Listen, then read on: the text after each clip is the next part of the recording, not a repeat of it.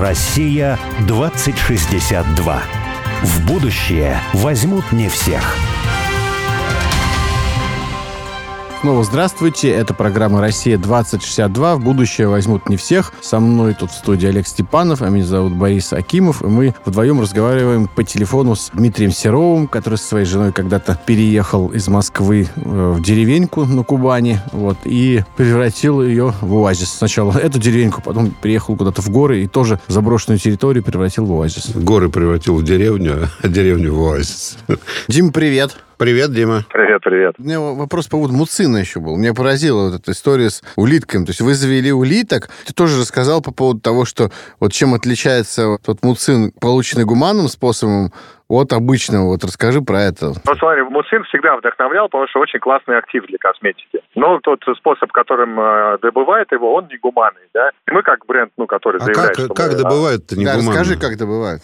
Центрифугирование, то есть ты их выращиваешь, потом закладываешь в центрифугу, Как и там, космонавты? ну, как космонавт крутишь, они от стресса выделяют муцин, он отделяется за счет ну, центробежности, и, соответственно, попадает на стенку, потом стекает, смывает его. С улитками что происходит потом? Ну, улитка погибает, конечно, при этом. А, то есть не как Вот, космонавт. да. Вот, а ну есть способ в мире, там им единицы занимаются. Наш вот э, технолог э, Иван очень долго исследовал, там научные работы читал, потому что там вся тай- тайна на самом деле за семью печатями, чем ты должен улитку расслаблять. Вот, потому что там как раз очень много уже обмана идет. Ну, как бы, ну как, это не а- а умышленный обман, чтобы замести следы, как бы люди не могли повторить. Ну, это как бы как ноу-хау преподносят итальянцы, например, да. Вот, но нам удалось взломать все эти рецептуры, ну, методом экспериментов, да. И сейчас э, тот способ, мы получаем у цин, он абсолютно гуманный. Улитка остается живой, счастливой. Мы ее сначала расслабляем там, ну, открою секрет, вода с озоном в определенных пропорциях. Вот, максимально расслабляется, там, моется при этом. Потом мы, ну, вот, когда, это, как знаете, эффект, если сравнить, когда мы после бани выходим, и на нас холодная катка воды выливает, это в любом случае стресс для нас, да, но мы остаемся живы. Вот на улитку также в этот момент контрастная вода подается с повышенной кислотностью, но улитка остается при этом здоровая, счастливая, испытывает стресс, выделяет муцин, он быстро смывается опять уже водой с озоном, она при этом как бы успокаивается. Вот, и через 20 дней все наши улиточки снова как бы готовы э, Снова в отдавать деле. Да? Как классно живут у вас улитки. Они как бы чуть-чуть поработали, потом у них баня, потом 20 дней отдых, насколько я понимаю, Отдых не просто отдых, а они не на комбикорме живут в этот момент, в каких-то там ну, условиях такой фермы промышленной,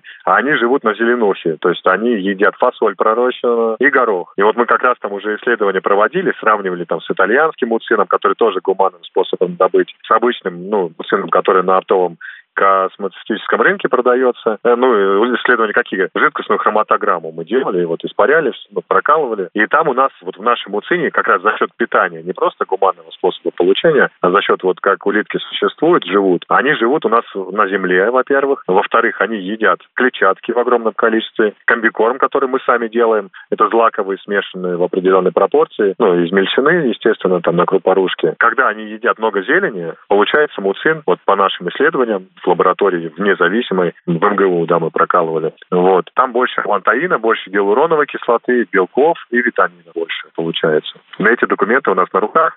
Мы вот, ну, опубликуем, расшифровку доделаем, вот и уже будет, ну, как бы такая, ну, прям база хорошая у нас в руках, которую мы в публичный доступ а, а, запустим. Ну, я вот думаю, что по поводу нас с Борей тоже нужно вот так э, поработали чуть-чуть, ну, на радио, например, да, потом э, от работы сходили в баню. Вот. Эффективность ваша возрастет. Конечно, наша эффективность. Такие передачи будут вообще. Смотри, эта формула, ну, вот такое отношение действует на всех, на сотрудников, да, в компании, на растения. У нас же не просто мы там интенсивным способом выращиваем лаванду, кактусы. У нас способ земледелия регенеративный. То есть мы мало того, что растения получаем, ну, здоровые за счет того, что не обрабатываем от грибов, там, почву, да, от патогенных, и в том числе не патогенных, ты там все убиваешь, когда а, обрабатываешь. А мы от сорняка почву ничем не обрабатываем, даже не, не рыхлим ее, не вспахиваем. И вот этот регенеративный способ, он помогает растению сделать здоровее. Опять же, это не просто голые слова. Хроматограмма эфирного масла лаванды. Вот, пожалуйста, берем ее, от года к году смотрим, мы каждый год на каждую урожай проводим, сравниваем там с мировыми аналогами и понимаем, что у нас там 32 активных компонента содержится, ну, в нашем масле. Вот там в другом, например, ну, там 27, 22, 23, там, да, где-то есть там 34, ну, где еще более здоровая почва, потому что у нас как бы, ну, почва здоровеет, да, мы там, ну, восстанавливаем вот этот цикл разнообразия, биологического разнообразия. Это еще процесс такой незаконченный. Но год от года у нас там эфирное масло лучше становится. Также, ну, экстракт опунции, экстракт алоэ вера, ну, муцина, да. А вот скажи, вот, э, знаешь, чтобы не подумали, что у нас тут такая джинса передача, да, про, про, про вас, да, и нахваливание вашего продукта, меня вот что удивило. Обычно сейчас какая-то экологическая повестка, она в том, что, ребят, давайте мы, человечество, не будем ничего трогать в природе. Вообще уберемся из нее и будем ее посещать там по билетам вот в заповедниках, да, а всякую хозяйственную деятельность мы вот лучше сосредоточим в каких-то промышленных зонах и так далее. А у вас, вот когда приезжаешь, то просто удовольствие, что ты находишься в горах, вокруг разбиты сады, и вот, ну, просто место стало еще красивее, чем оно было, да, то есть вы его как бы украсили, но при этом вы ведете хозяйственную деятельность, но вы так ее ведете, что вокруг становится еще красивее. Вот что удивляет. Вот у тебя нет ощущения, что человек все-таки это какая-то активная часть экосистемы, и э, человек призван природу превращать из Кощеева царства в какой-то цветущий сад? О, вопрос, конечно, с глубоким смыслом, да, и здесь человек может как интегрироваться в природу, да, в симбиозе и создавать вместе с природой красивые зоны, да, красивые, не знаю, фермы, парки, ландшафтные дизайны, леса, также ну, может, соответственно, и вредить очень сильно. И тут все зависит от намерений самого человека. Природа сама по себе, она прекрасна и не требует, ну, в целом, вмешательства человека. Но мы живем здесь, да, нам нужно что-то употреблять в пищу, там, эстетическое удовольствие получать где-то в ландшафте. И так устроен мир, мы уже интегрированы в эту природу, мы часть природы,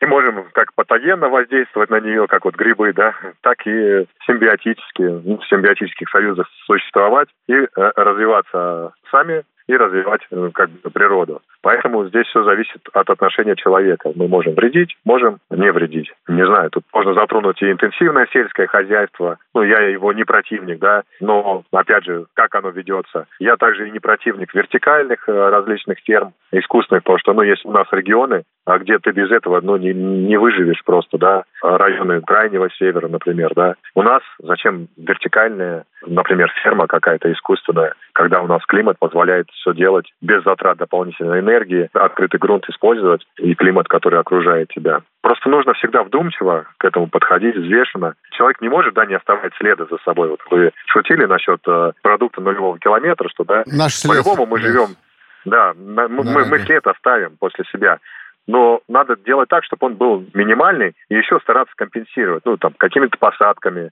финансировать, там, не знаю, лесничество наше, да, по посадке деревьев, там, и так далее, участвовать в каких-то программах, и стремиться к тому, чтобы не перепотреблять, а, ну, брать то, что тебе необходимо, но не заниматься вот ну, проблема да, земного шара в том, что 8 миллиардов нас сейчас стало. И все хотят кушать, и это нормально. Все хотят э, кушать, все хотят э, косметику, знаешь, использовать. Косметику, да, да, да. Вот надо косметику выбирать э, такую, за которой меньше след, меньшая нагрузка, да, региональную, ну, то есть там, где она ближе произведена, не из океана привезена и так далее. Вот, нужно логично думать и, соответственно, жить в согласии с природой, землей. Она у нас одна. Я всегда к земле отношусь, вот когда меня спрашивают, ну, вот про сбережение ресурсов там, да, я говорю, представляете, вот просто машину с полными баками. И вот от того, как вы едете на ней, да, будет зависеть расстояние, которое вы проедете. Вот Земля то же самое, да, гигантские баки, они, по сути, не сложно их истощить, но когда-то это все закончится. И давайте беречь, беречь ресурс на планеты нашей, потому что это действительно очень важно. Да, да. Есть, мне кажется, такие специально настроенные очки, которые нам пытаются надеть и уже надели. Потому что природа, она сама по себе, ну, опять же, это вот моя точка зрения, может быть, и, и Борина тоже, она сама по себе не бывает прекрасной. То есть, э, точнее, она бывает прекрасной, да, но какое-то время. Вот реки, например, мелеют, да, просто потому что они с собой несут почву, да. Но почва это от эрозии, правильно? Ну, Конечно. Эрозия ну, река сама по себе, она смывает грунт, да, и она на повороте его оставляет. И она, соответственно, мелеет, ну, да, мелеет, потом меняет меняет русло. Да, потом когда-нибудь через 500 лет она поменяет русло. Но, в принципе, люди всегда чистили реки.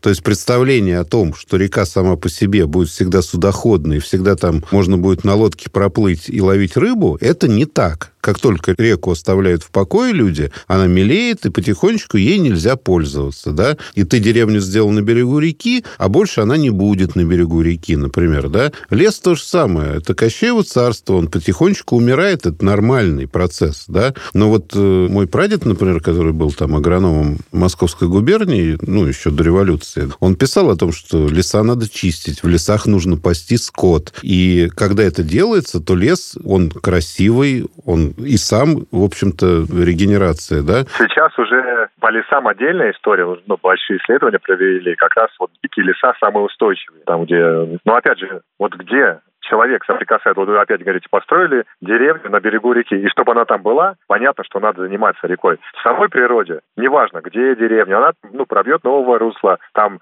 погибнет один лес, он там, например, был... Да, да, да, да, конечно, там будет болото. Да, появился ну, дубовый. Через вот сейчас, например, лет. я наблюдаю, рядом с нашей фермой гибнет дубовый лес. Ну, все, он отжил там, не знаю, 600 лет прожил, там, 700. Ну, пришло время ему погибнуть, потому что, ну, определенный грибок появился, и, ну, сейчас погибает этот лес. Он погибнет, и будет опять стартовый лес буковый. Буковый проживет там лет 800, наверное. Грибок уйдет, который дуб сгубил. И эти циклы нормальные. Но вот если человек хочет интегрироваться, ему нужно, чтобы рос дуб. Да, там уход, естественно, нужен. Здесь, опять же, да, мы говорим о том, что человек подстроил под себя природу, и ему нужно брать э, из этой природы ну, какие-то материалы для того, чтобы человечество дальше существовало, развивалось. И вот здесь, конечно, мы должны в симбиозе, вот лес рядом с деревней, он нам нужен, потому что мы там берем дрова, грибы и так далее. Mm-hmm. И мы как-то воздействуем на него позитивно, чтобы он ну, развивался дальше, существовал. Если мы говорим о диком устройстве природы, где нету человека... А мы о нем не можем говорить, потому что мы тогда должны замолчать и погибнуть, да?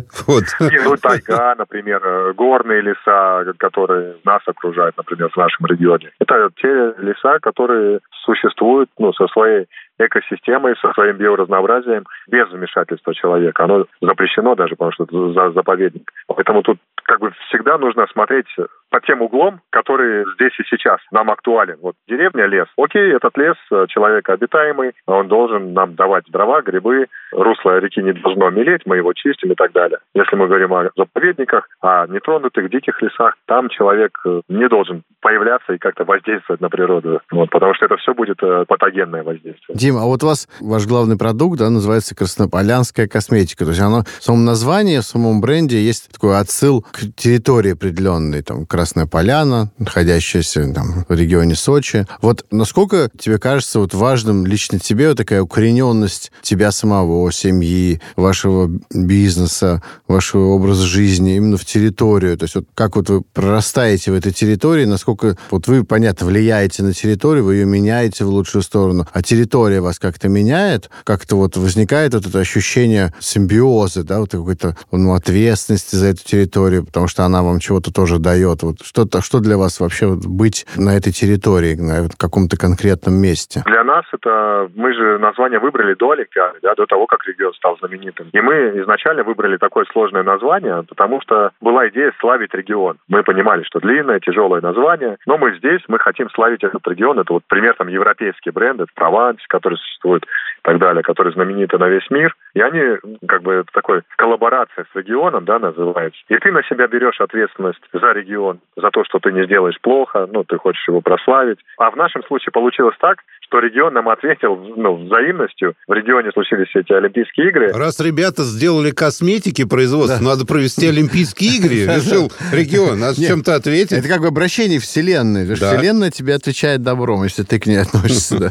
Да, да. Поэтому мы с регионом э, славим друг друга, мы развиваем э, популярность региона, а регион развивает нашу популярность. Вот так, наверное, можно ответить. То есть это взаимные чувства такие, любви и ответственности.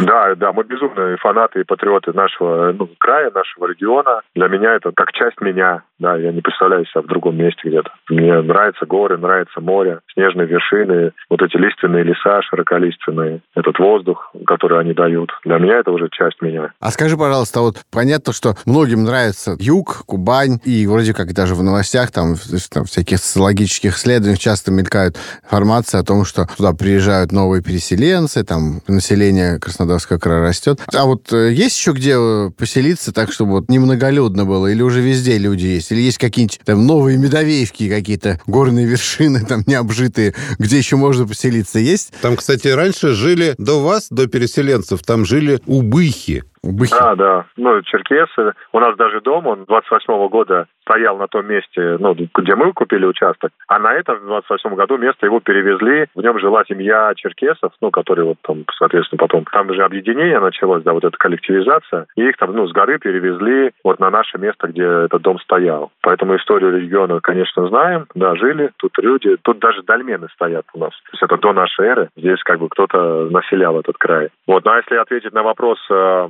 ну, если еще тихие места, Да. ну, есть, но более сложно доступные. То есть там надо ехать достаточно долго. Ну, например, там Аибга село такое есть, Ермоловка. На той стороне Мзымка есть тихие места. Но там логистика прям совсем такая долгая получается. И там через погранпост. Там только с пропуском пограничным можно проехать. А, ну вот, наверное, поэтому пограничная зона Там, там охраняет. еще живут убыхи, наверное. Вот. Ну, а в целом, да, регион развился, и уже тут, конечно, много-много людей, все села подразвились так уже. Ну, то есть вам уже некуда сбежать от, от вот этого... А, мы, а мы уже и не хотим. Ну, А, вот, знаешь, мы нашли свое место, да, и комфортно. Я, я жду, когда вырастет сад. Ну, то есть мне все говорят, ой, как красиво на ферме. А я понимаю, что ну, до красоты еще лет 5-7, пока поднимется цитрусовый сад, эвкалипты вырастут, когда вот все, все деревья плодовые, там, фихуа, инжир, превратятся в такие шумные, с кроной из деревья, и вот тогда там тень создадут, укромные места появятся, там, в ложбинках, там, где ручей бежит. Я вот жду этого момента. Слушай, ну ты вот сейчас описываешь, что это, конечно, красота дикая, прекрасная. А вот э, что касается там инфраструктуры, да, то есть вот народ сидит в Москве, может, даже что-то думает о том, что вот здорово, конечно, у Димы с Кристиной в жизни все сложилось. Может, я тоже так хотел бы. Зато Ну, у меня больница рядом ну да, больница, школа рядом, и морг. вот, и, не знаю, какая-нибудь безопасность там и всякое прочее. А что вот у вас с такими вот обычными запросами типичного среднего жителя? Ну, в Красной Поля- Поляне сейчас две школы общеобразовательные. То есть Красная Поляна это уже не село, это такой поселок городского типа. Как вы там без Больница камер живете? Видеонаблюдение. Не чувствуете Уже себя в опасности в огромной? Вдруг Нормально живем. даст.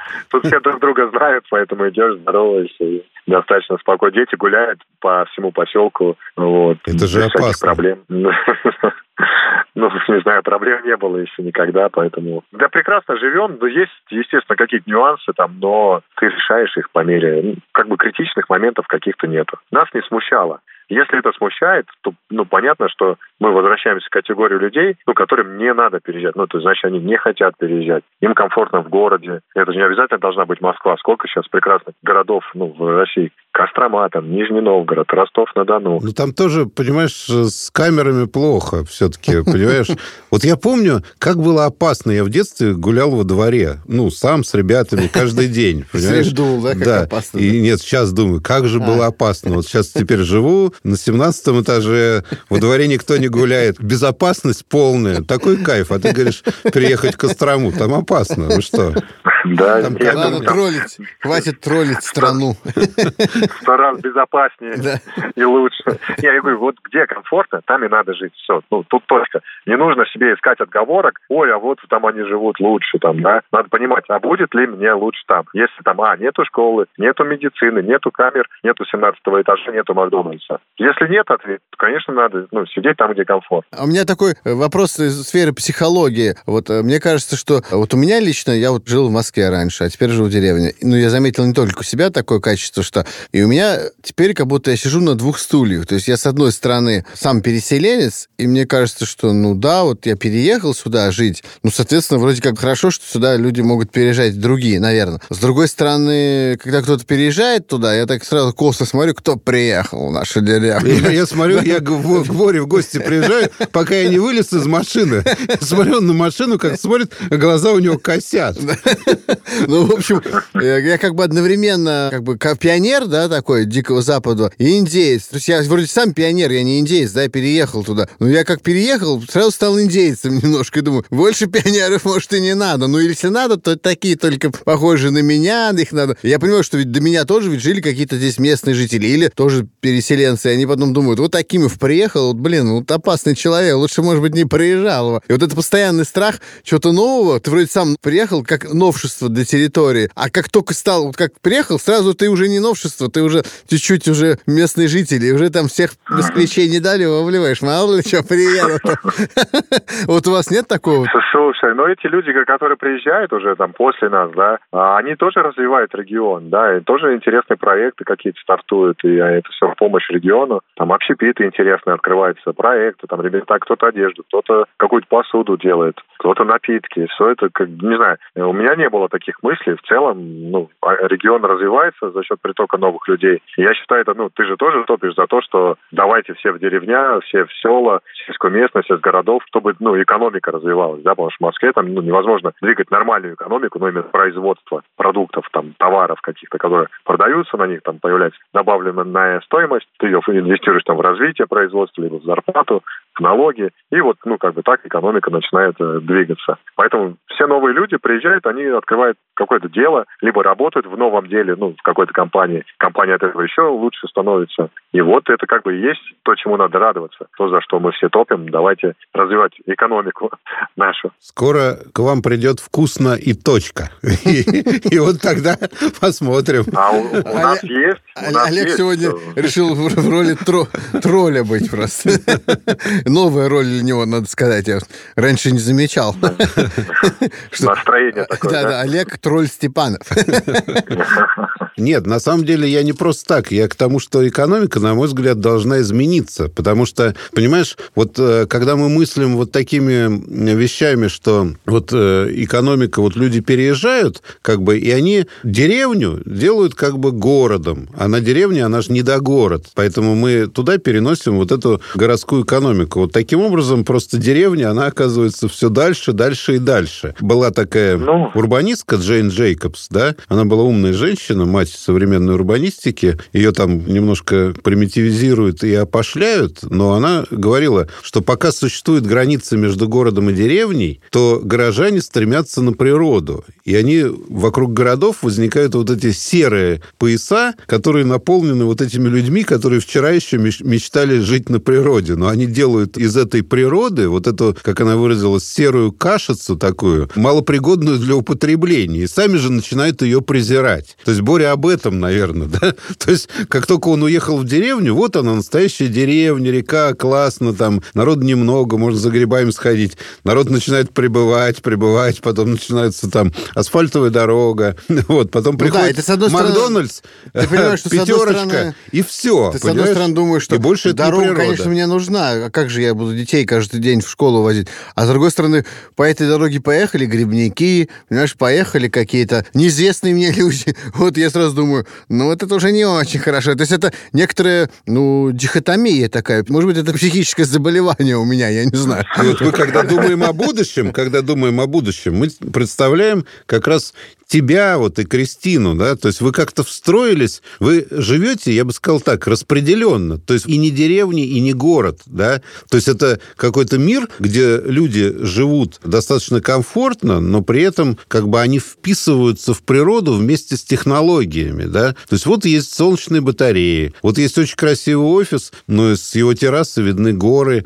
и море, да, там они сажают вокруг какие-то лимонные рощи, там лавандовые деревья и так далее. И это все не напоминает. То есть, если я представлю себе еще 100 таких людей, как вы, да, то природа не будет уничтожена. Как бы Она это... только лучше станет. Конечно, конечно. Да. Она не превратится в город, да, это не урбанизированная будет территория. О том, что экономика и система расселения, она должна из этой дихотомии уйти. Ой, слушай, ну да, так, если бы все происходило по таким сценариям, ну, мы как бы живем в мире, том, в котором живем. А мы-то, мы-то с Олегом строим Россию 2062, поэтому в ней мы вольны устраивать все так, как нам хочется. А Не, вот нам мы- хочется, чтобы побольше было таких, как вы с Кристиной. Да, мы не только мы с Олегом, но и с вами. Да, мы с вами, да. Спасибо большое за беседу. Надо нам уже прощаться, к сожалению. Нас гонят с поганой метлой уже. Нормально. да. Хорошо пообщались. Спасибо тебе огромное. Спасибо, удачи вам. Мы вдохновлены именно вами. Спасибо. Все, вам тоже. Всех обнимаю. Россия 2062.